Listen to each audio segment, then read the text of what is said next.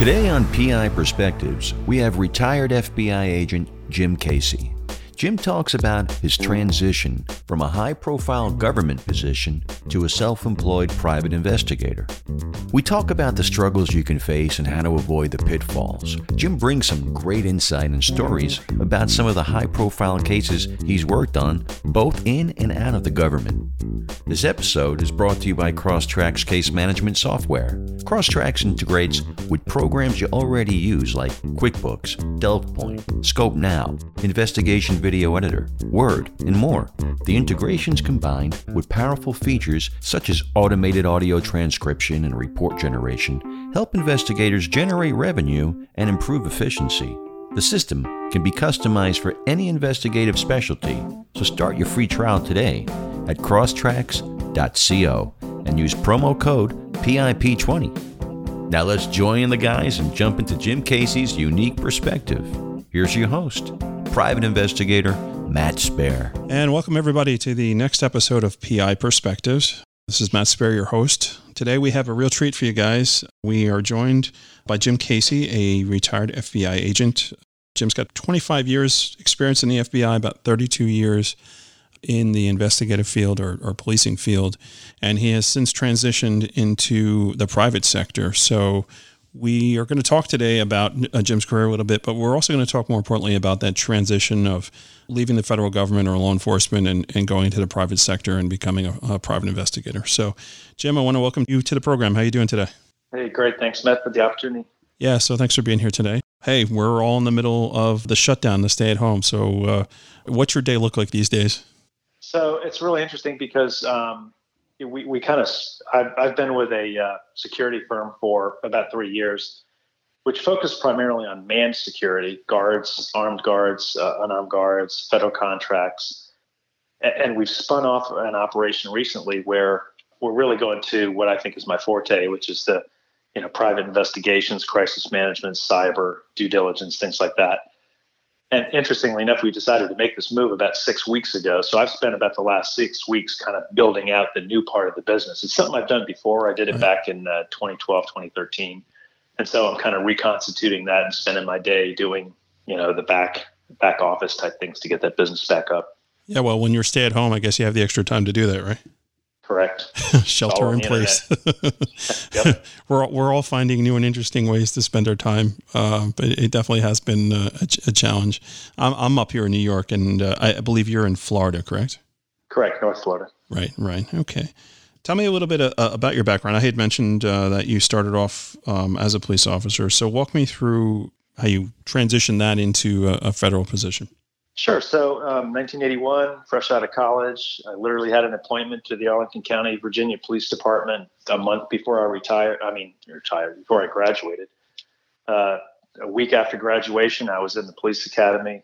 Uh, three months later, I was driving around the streets of Arlington County, driving a patrol car, and 22 years old, badge on my chest, hip on my uh, gun on my hip, and basically protecting the, the uh, citizens of Arlington County. I learned a heck of a lot in about five years, uh, mostly in patrol, evening and midnight shifts. I applied to the Freds like a lot of people in the Northern Virginia area did. Fairfax, Arlington, Alexandria PDs. We were kind of a breeding ground for the federal agencies. Right. Um, had a application process with the bureau in process, and uh, they they notified me that it, there was a hiring freeze for whatever reason. Suspended my application. I got picked up by diplomatic security. Went there for two years. Uh, the FBI called me back and said we reconstituted the program. If you want to come back, um, all you have to do is a couple little steps, and you know you're welcome in, into the program. And, and I did. So, I, 1987, I uh, I transitioned from diplomatic security over to the bureau. Went to Quantico, my third academy in what like five years. Right six years, and uh, and then became an FBI agent. Wow. Went to Detroit for nine years, got in the management track, and uh, did that for the next twenty five years. Right. And you you were um, not only in Detroit, you bounced around to a couple different locations, right? Yeah, Detroit for like I said, almost nine years. I mostly did uh, violent crime in Detroit, which was a big deal back in the 80s and 90s. Mm-hmm. Uh, I was back at headquarters in the counterterrorism section. Went to Indianapolis as a squad supervisor. Uh, Cincinnati as an assistant special agent in charge. Back to the National Security Council was a fabulous uh, assignment, sort of a graduate school education in the way the executive branch works. I did that for two years, and then eventually uh, I was fortunate enough to be the special agent in charge of the FBI's Jacksonville division, right? And, and I retired from there. Nice. So, I, I, mean, it was kind of an interesting time for you to be there. And we're going to talk about your career there later on in the program mm-hmm. um, and some of the things you got involved in. But, but what I'm interested about is, um, you know, the advent of technology. I mean, from, from when you started to when you, you finished, I mean, there was a real jump in, in the things that we're able to do. Um, so what were the things that you found to be really useful and the things that, that maybe you picked up um, while um, working for the federal government that uh, are, are, some skill sets that you find very valuable today in what you're doing? Sure. So, no surprise that the FBI has always been kind of behind the curve with technology, at least the time I was there. I think now they're much more cutting edge than they were. Right. But, you know, harking back to 9 11, and right after that happened, there were literally agents going home to fire up their AOL accounts to send pictures of terrorists back and forth because they couldn't do it from their you know very antiquated uh, FBI systems. Right. But and having said that, I mean the FBI finally did get it right. They developed a system, a case management system that's very robust to this day. But it, it took a long time, and it was right. it was painful after 9/11 getting to that point. But you know, I've always had the feeling that you know investigations are about being on the street, knocking on doors, talking to people, developing evidence, developing informants, talking to somebody who knows what's going on. So. Right you know, technology is really important. It helps you kind of, as they say, connect the dots. Right. But it, it will never replace the the human interaction that's required to develop a successful investigation. Oh, I agree with you completely. So one of the things what I really championed for in the past, like I don't know, four years or so, is uh, this this thing I call electronic canvassing, and mm-hmm. essentially it's the idea of doing that door knock but electronically. You know, because like being in New York, things happen all over the place that people witness and they post about it and they say, "Oh my God, like I just saw this thing happen. I can't believe, you know, this person's just died, or, or, or I hope they're okay, or something like that." And it's it's on social media, and then they go on with their lives, and by the time the police arrive, nobody knows about them; they're gone. Right. right. Um, so it, it's interesting that you you mentioned that real life thing because that you know using the electronic canvassing is the foot in the door, right? If you find out who they are now you actually have to contact them and you have to have uh, the social skills to to interview somebody and ask them the right questions. So you know it, the two really do go hand in hand. I don't i think you're right. I don't think that uh, good old door knock is ever going to be replaced by uh, by technology but it's definitely there's things out there that can help us do what we, we do there, there's no crime that ever gets committed that somebody doesn't know what happened right. it's just a matter of talking to enough people and getting sure. to that right person who can say hey i kind of know what happened here right and I'm and I'm willing to tell you. Right. Right. So do you find like a lot of the skills that you picked up working for the government as far as interviewing people are skills that you, you use today? Oh, 100%. I mean, interviewing is the most important skill. I kind of got involved and I was infatuated with sort of this, the, the, the school of interview and interrogation. One of my best friends in Detroit was the polygraph examiner there. Sure. And, and he was such a good interviewer. I mean, he was the type of guy that when he was interviewing, you know, a criminal suspect, I don't, I don't know what the percentage was, but it's probably more than 50%. He never had to turn the machine on. Wow. You know, he just had that ability to talk to somebody and sort of elicit that information. And, and it's just it's just an invaluable skill. I was queried by somebody two days ago in the IT arena, wanted to know what she could do to make herself more valuable as a candidate, as a as a CISO, a chief information security officer. Right. My recommendation was don't talk about your technical skills. Talk about your ability to talk to people, write a report, work uh, a big room, do a PowerPoint presentation, things like that. Sure. those are skills that you know really are undervalued today. Yeah, I mean, folks that know how to use Excel spreadsheets are still very valuable. I think.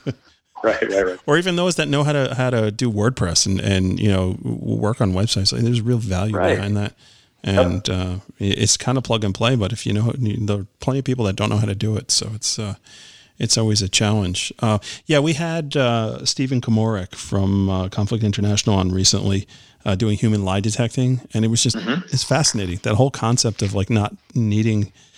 Technology or a machine to to really get a, a, beat on somebody as to whether or not they're trying to deceive you regarding a particular topic. I thought was really really interesting. So it really is. Yeah, your company now, FCS Global Advisors, what type of services do you offer to your clients?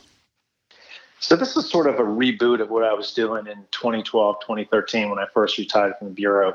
Uh, I spun up a little company and and was doing you know kind of a high end investigation, some uh, financial crimes, deep background investigations, some death investigation. Interestingly enough, in, in two years I did three death investigations, um, which I would never have predicted. But the previous company, sort of the sister company of FCS Global Advisors, is FCS First Coast Security, which is you know a 2,500 person man guarding operation. Wow.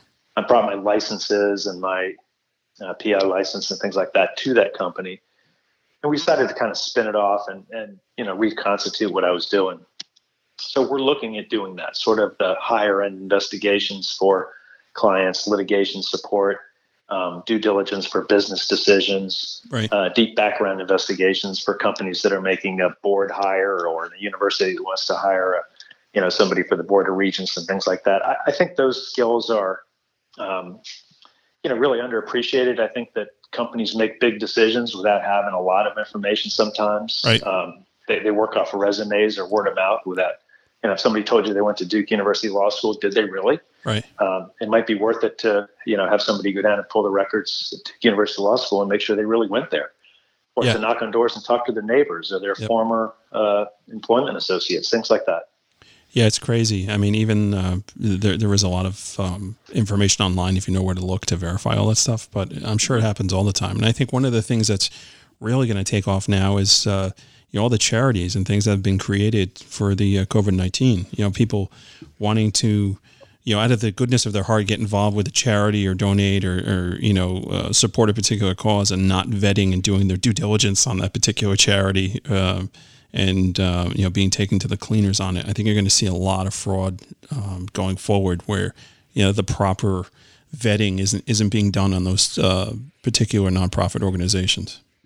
And comparatively, it's really cheap to do it. I mean, Right. it, it doesn't cost a lot to get sort of that that little background check to make sure that what somebody says is true. Sure, You know, really is true. sure, sure. And if we don't, you know, we can always bring in uh, Steve Komorik to do his uh, do his lie detecting. We'll get to the bottom of it. Um, Exactly. Okay, so we're going to jump out real quick for a commercial uh, break for our sponsors and all that. And when we get back in, I, I want to really cover more of that transition, what that looked like, and uh, some of the challenges that you faced when you were, you know, getting out of that federal uh, government job and, and going into the private sector. So uh, sit tight, folks. We'll be right back. PI Perspectives is brought to you by Scope Now. Have you tried Scope Now 3.0 yet? Make sure you visit their website and check out the webinar on TikTok investigations. There's some real cutting edge research tips. Check out Rob Douglas's episode on our program last November to learn more about oh Scope Now 3.0 or visit scopenow.com. Sign up and use PIP20 for additional savings. TheInvestigatorstoolbox.com also sponsors this episode. Welcome to the future of networking and learning for private investigators. Watch for the official launch on June 1st, 2020. You can learn more at investigators-toolbox.com. And welcome everybody back to PI Perspectives. We are here today with Jim Casey uh, from FCS Global Advisors. Uh, Jim, welcome back to the program. Thanks, Matt. Okay, so before we jumped out, we were talking about uh, your, uh, I guess, your journey of, of getting into the private sector, uh, no longer working for Uncle Sam, and uh, all of a sudden you're you got to start from uh, from the bottom and make your way up. So, talk to me a little bit about your experience and and how you got through it.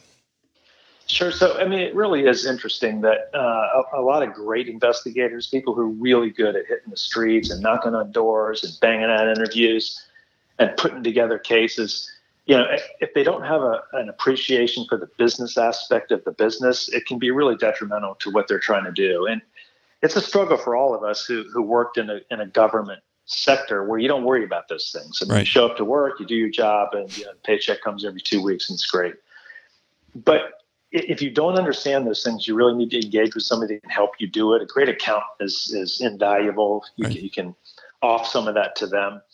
You know, one of the one of the really interesting aspects when I was in the man guarding side of this company, it, it boiled down to, and it was an interesting dynamic. Pretty much everything costs in that business a dollar an hour. So we had, uh, for example, contracts in Washington D.C. About 700 officers that worked up there for uh, DHS, uh, Federal Protective Service, and such. So if I went up there to audit in Jacksonville some of our operations, everything I did when I went up there cost a dollar an hour. Right. And, what that means is, um, you know, a, a round trip ticket to Washington D.C. might be 500 bucks. That means some officer standing on post, earning whatever his uh, compensation, whatever we charge a client, a dollar an hour is what it costs. 500 hours of that person standing on post, post is what it cost me to fly to Washington, D.C. If I stayed at a hotel, if I got a meal, if I had to take a taxi, everything was a dollar an hour. It was a really interesting dynamic, and it allowed me to put that sort of cost into perspective that, you know, everything you do in business has to be paid for. There's no overhead, there's no government overhead, there's no taxpayers that are sort of funding that operation. So, you know, the profit uh, margins are can be thin, but you really got to work the business angle. Yeah. yeah, it's a little more real when it's your own, right? Yeah. Um, yeah, that was definitely a, a, a, challenge I had when I started, and you know, I'm I'm the complete opposite, right? So I never had law enforcement. Um, my background it just didn't work out that way, you know. Mm-hmm. Uh, and it's always so funny because you know the first first thing people ask me when I meet them, and they're like, "Oh, you know, wh- where'd you retire from?" like, yeah, not re- no nowhere yet. uh, School of hard knocks. Yeah, exactly, exactly. But I know a lot of people, which is always good, right? Yeah, um, yeah. There's the challenge on that, and just you know, learning how I think to be uh, a business owner and an investigator because you really have to wear both hats, right? Mm-hmm, um, mm-hmm. You got to know how to market. You got to know how to how to service a client, and uh, you know, get get repeat business. Um, and you got to actually get the job done. And when it, when you do start it, and if it's just you when you do start, you really got to do everything. Um, so it, it, I, I, always imagined that the uh, the access to data and information was something that was a big difference too, right? He, you you've got Uncle Sam, you have the ability to to you know have access to things. Now you don't, and uh, you kind of got to got to fend for yourself. Is that like just a, a wives' tale, or is that something that's that's real? No, it's real. Um, yeah, I mean, uh, the ability to walk into I don't know a business, a bank, uh, anywhere, and drop a subpoena right. Is is huge. I mean, and, you know, in our business, you don't have that luxury. You can't walk into somebody and, and compel their testimony or right. show them some creds that say, "FBI, I need to talk to you." I mean, that really puts people on the defensive sure. and gives you that sort of position of advantage to work the interview. You walk in and say, "Jim Casey, private investigator." They're like, you know, what do you want to know? Um, so yeah, I mean, absolutely, it's a it's a huge advantage to have that government infrastructure behind you as opposed to trying to do this as a as a private investigator or private person just working with open source information. Right. But it's not impossible, you know, like to, for us to do our job and get things done, you just got to be creative in how exactly. you do it. And, you know, there's, exactly. you know, the, the information is there. You just need to know where to look for it. So that, that's been mm-hmm. my experience. So, um, do, do you have a, a, a, staff? And obviously you had staff for the security, but do you have investigators that work in house um, as well, or, or is it just you? So, so here's here's what I did a couple years ago when I was in this business, and and how we'll at least start it from now. Um, there's kind of a self infrastructure within the former FBI agent uh, community. Um, there's about 850 of us that are involved in private investigations and we kind of bounce information off each other and wow. bounce leads that, off each other. That many huh? That's pretty impressive. Yeah so i mean it's huge. If i have a lead in san diego i mean i don't have to kind of take a flyer on an investigator in san diego. I don't know. I might not personally know a former fbi agent out there but i know his training. I know what his writing is going to be like and how he interviews somebody. And he knows by the way best of all that he's going to get paid because always... a former agent engaged him is not going to screw him. Right. Yeah. That's so, that's always important. Yeah. Sure. Yeah. So it's almost like a 850 person uh, investigative agency, kind of. Wow. that, that's uh, that's pretty neat. And yeah. uh, I, I, assume your experiences have been you know all positive and you, you haven't had any uh, any issues, right?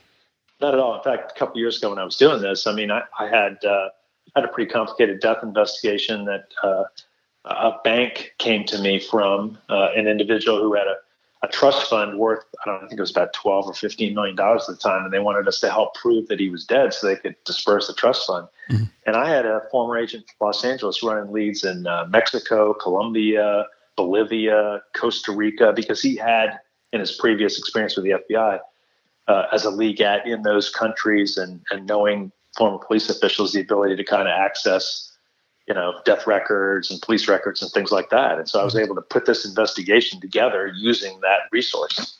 Right, right. And yeah. uh, after you came out of the um, uh, of the FBI, you actually didn't uh, jump in right away with, with FCS. You, you had uh, done some work with a national retailer also, right? Yeah, I I, uh, I, worked for myself for about two years. Had a lot of fun doing it. I had a sort of a backup gig as uh, one of five former FBI guys that were working for the PGA Tour, doing security all around the country with the you know the tour players and things like that. Nice. It was about 13 weeks a year. It was it was fun, but um, you know wasn't a full time job. And I was recruited by a former uh, agent in charge of the Detroit office when I had been up there to go to the national retailer Stein Mart and run all of their security operations. Really heavy on the retail theft, um, you know, shrink, that sort of issue. But what I tried to bring into that operation was higher level issues like, you know, active shooter, like, um, right. Uh, you know, abuse of personnel in the stores, cyber. Um, that was right around the time of the, of the Target breach. Sure. And a lot of retailers, Stein Mart included, was not, you know, sort of looking at that issue about how they could be a, a victim of a, of a huge cyber breach like that.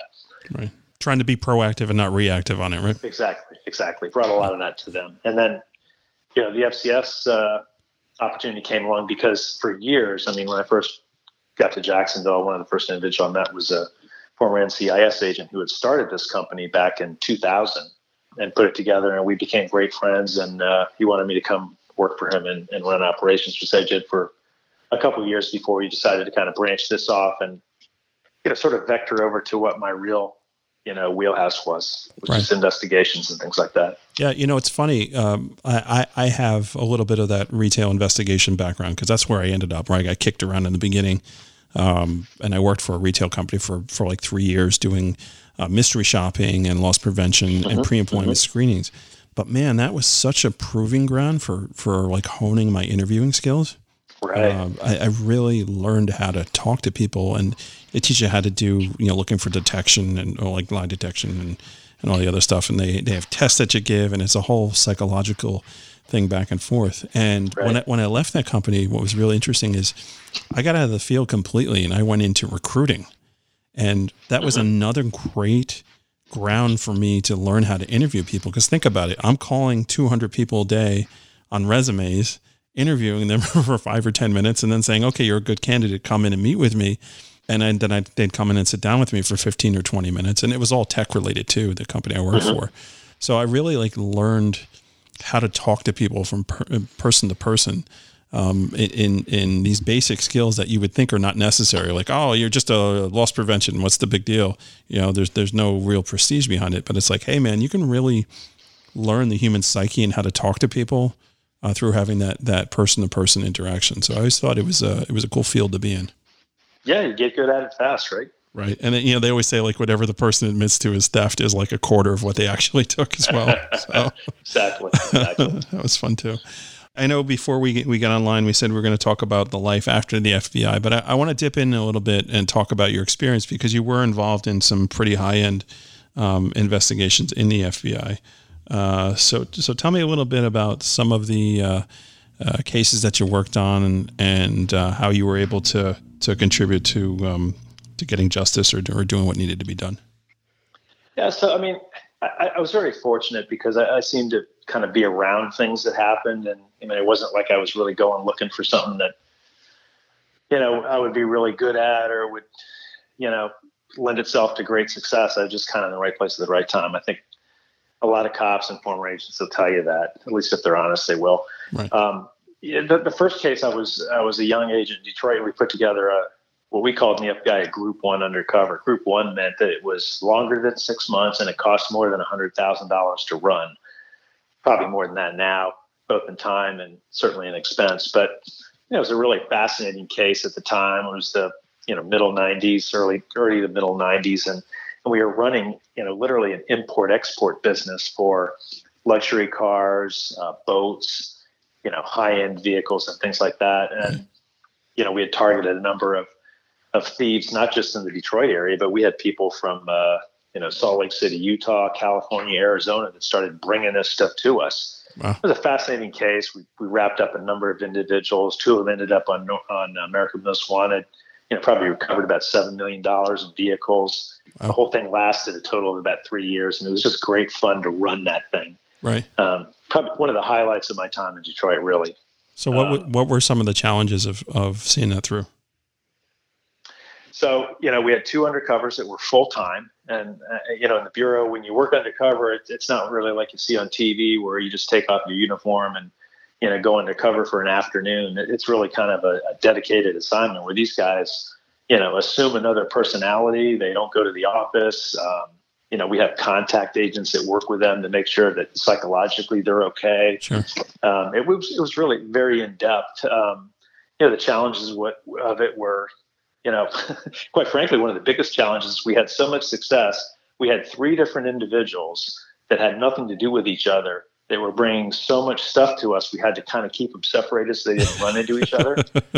you don't want one agent shooting another agent by accident. and we had to kind of keep. We had to put some operations on hold where you normally would like shut them down arrest them, stop buying stuff from them. You had to kind of put them on hold so you can continue with a couple of the other subjects. Wow. So, I mean, it was really pretty interesting the way that worked out. But in the end, it all worked out, and uh, everybody went to jail, and we had, you know, pretty good success with eventually the the individuals that disappeared with us on uh, became fugitives. America's Most Wanted literally helped capture both of them, so wow. it, it was it was a big success. That's pretty cool. All right, so give, yeah. give me another one.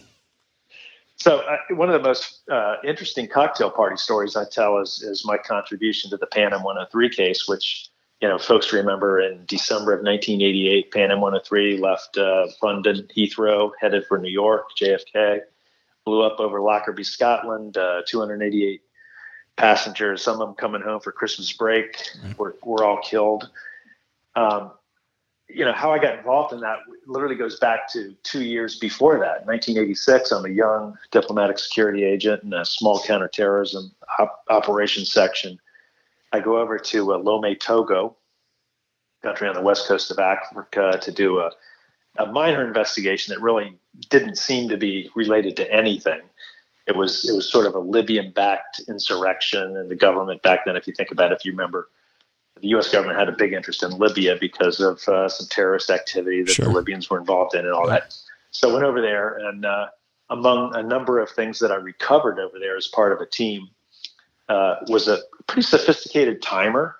We put it in a, a, diplomatic pouch, literally brought it back to the United States. It got swapped around between the bomb data center of the FBI and uh, the CIA, and nobody really could figure out anything about it. Flash forward two years later, 1988, Pan Am 103 blows up. Flash forward a couple years later, about 1990, 91, 92. Um, there's kind of a famous picture that was uh, in Time magazine on the news of a of an FBI uh, bomb data center agent who identified a small chip that had been embedded in part of the bomb of Pan Am 103, and they thought this thing was unique. They eventually married it up to the timer that I'd recovered four years earlier and discovered that it was the same. This, this came from the same batch of some of exactly 20 timers that had, that had been built by a company in Switzerland for the Libyan intelligence service. Wow. And that went on to become one of the most critical pieces of evidence to prove that the Libyans, the two Libyan intelligence service officers, were responsible for planting that bomb on Pan Am 103 that blew it up. So pretty interesting case. Yeah, I mean, listen, that's that's a that's global uh, investigating going on right there. Mm-hmm. Uh, that's very cool. Can, can you tell me a little bit ab- about uh, maybe a case or two for FCS that, that you thought was interesting, or maybe it turned out a little bit differently than you thought it would, or or um, you know surprised you a bit?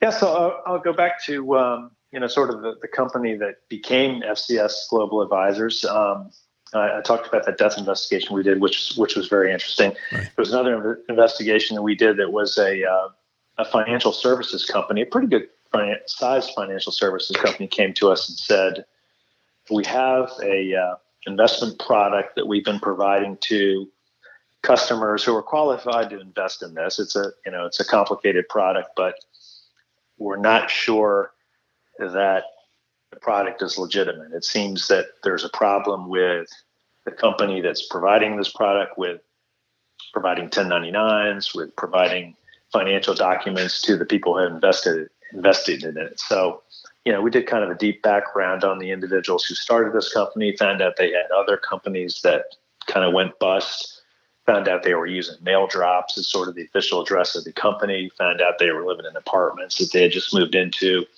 Surprisingly, I got one of the principals of the company to um, agree to an interview which was not beneficial to him because it became obvious. That's the old Jedi mind trick from the FBI. Exactly. Congratulations. yeah, the whole thing was bogus. I mean, this this company that you know, was seemingly providing a building like a medical product that was supposed to help with kidney disease or something like that. It just the whole thing was bogus. And so we, we put together a pretty comprehensive report to the uh, financial services company that was promoting this and saying, you know, basically you need to take this to the FBI or the SEC because it's it's a scam. Right. Let's talk a little bit about maybe some advice you can give some agents or people that are working in law enforcement that are thinking like, okay, I'm, I'm a year or two from retiring or I just retired. What next? How do I start? What, what advice can you give them? So my, my first bit, bit of advice would be to start early. You know, don't wait till two weeks before you retire. You know, when I, when I was the agent in charge, I, I felt so bad about this. These guys, we had a mandatory retirement agent uh, age in the FBI. You had to be if you were 57, you were you're out. 57th birthday, goodbye. Thanks for your service. Right. And, and, some some guys just never really saw that coming. They didn't plan for it, and they would, you know, come in and ask for extensions. And you know, my advice is think about this. You know, if you're if you're on that sort of bubble where you're a drop or you know you're going to retire soon, uh, you know, do some do some talking to people who went before you. Get mentor with people. Talk to you know, uh, officers or agents who are in whatever field you're thinking about going to and, and get their advice. And the second thing is, you know, sort of think about that business angle. You know, don't don't be cheap. Get a a, a good accountant. Um, you know, set up the proper licensing, set up the right. proper LLCs. All of those things are so critical to your success. Um, you're not just going to be able to hang out a shingle and go knock on doors and bang out reports like you did when you were an officer or an agent. You have to have that infrastructure behind you. Right. So you know, take the time to do it. That that's kind of my, my best advice. Yeah, and the other thing I, I would say is you know definitely network and um, you know join state associations, um, uh-huh. national associations, anywhere where you can network with other investigators, even online. You know, there's great some great Facebook groups if you know where they are and you can find them, uh, you know they're, they're good resources there to uh, to tap into. And you know, consider being a subcontractor too, right? So you may have to work at a lesser rate, uh, but you'll get the experience under your belt. And it, you know, if you have steady, if you get steady work that's coming in, it, it's a good way uh, to do what you have to do, uh, so you can do what you want to do, right? That's always uh, sometimes you got to take the, the, you know the jobs that aren't uh, desirable to start off with. I know I did a lot of process serving when I started my business, and I hate process serving. But uh, you, you, do what you got to do. You got to pay the bills. So definitely. oh, you're you're 100 percent right. And the market, you can't you can't overemphasize marketing. Yeah. You know, I tell people it's not one thing. You know, say, well, I have a Facebook page or I have a LinkedIn account. That's great if you have that but you have to have everything. You know, you got to have a Twitter feed, you got to have podcasts, you have to have YouTube channels, you have to have Instagram. All of these things sort of feed, and don't get lost in that. It's not all about having social media, right? But you have to work every angle and sort of bring it together as sort of a hub and spoke, so that right in the middle is you, and all those things on the outside are those things that are helping you market your business. Sure, sure. And there's plenty of good uh, marketing resources there. Actually, podcast episodes. There's a um, there's a guy named Tanner Rutledge that does the uh, the covert investigator. He's got a mm-hmm. real strong marketing background. Um, that's a great podcast to listen to. Um, the PI Magazine, the podcast, uh, Jim and Nicole from PI Magazine. Uh, they have a lot of good um, networking tips, and uh, they speak to a lot of really good people. And the other thing to remember about uh, being a, a private investigator, you cannot do everything yourself. There are certain skills and trades that you're good at, and there's certain skills and trades that you're not good at and uh, you know find the right person or the right company to help you service that account and make sure you get it done. But it doesn't necessarily have to be you doing that. And I think that's you know it's better to to um, to be the boss and, and just kind of run things and funnel it through to who you know to other resources that can get the job done for you sometimes than doing you know tripping through an assignment to get it done or, or, or maybe you don't have enough time to do it and you're not doing the job that you could do so that's that's another piece of advice um, that I think uh, we can throw out there as well Absolutely. Absolutely. It's about branding. It's about marketing. Right. It's about management. Right. You know, if you're doing a great job managing the business and branding the business, the rest of it will sort of fall together. Yeah, and, and you know the investigative work will be there. You know, we- we're all you know if we're doing this, we kind of have a background to begin with it, and we're g- probably going to be pretty good at it. You know, unless you really don't want to work. you know, if you decide you you, you want to work, the work is there, and you'll be able to do it well. And we're all trained well. You know, it's just knowing how to find it, how to service the account, and uh, you know making sure everybody's uh, happy on top of it. So. Um, so Jim, what is the, the best way for people to get a hold of you if they have further questions or, uh, uh, or, or maybe they retired from the FBI and they want to be in that network of 850 investigators? So if if they're retiring from the FBI and they don't know, it's called the trap line. It's a it's a paper document only um, that they can get from the Ex Agent Association, and I'm I'm, I'm sure every every former agent has access to that. But you know, we're on social media. We have a website at fcsglobaladvisors.us.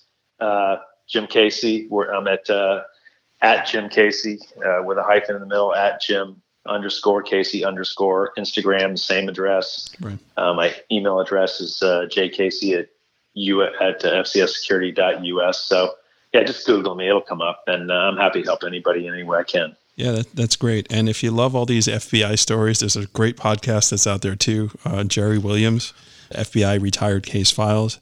That is a great show. She actually just had her 200th episode, uh, I think, this week. Um, And if I, and if I can promote myself on that, yeah, I, I, I recently did a podcast with her on the first case I told you about, that undercover operation in Detroit, sure. and that that will post uh, the first of June. Okay. Yeah. All right. So look, Yeah, if you, perfect. we got a teaser here on my show. I got an exclusive. I don't know how Jerri's going to feel about that. And I got to promote my buddy uh, Chris Graham, who that that podcast just dropped today, I think, okay. who was uh, the supervisor in charge of the McMillions case. Oh uh, yes. Yep.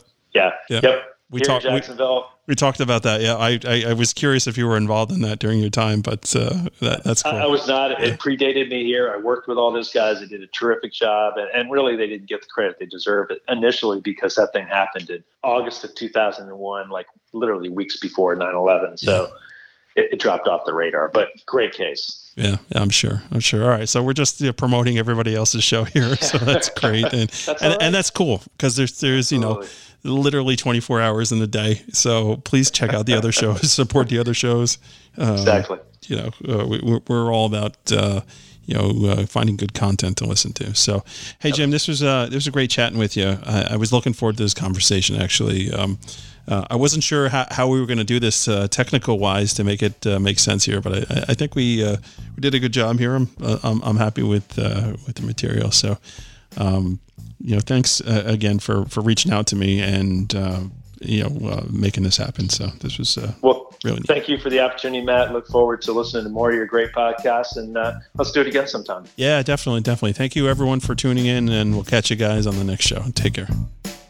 Thanks for checking out the show today. Can you believe there are 850 retired FBI agents out there that are private investigators? Also, how cool is it that a little piece of technology and a timer was the start piece of evidence in the Lockerbie bombing? We also want to thank Crosstrack, Skopenow, and the InvestigatorSToolbox.com for sponsoring the show. Please, folks, check out their sites and consider using their services. Make sure you use code PIP20 for additional savings. Next week, Matt welcomes back Nick Himonidis to discuss Bitcoin investigations. Please be sure to give us a rating and review on Apple Podcasts and share the show with your friends. Now, have a great week, stay safe, and thanks for tuning into PI Perspectives.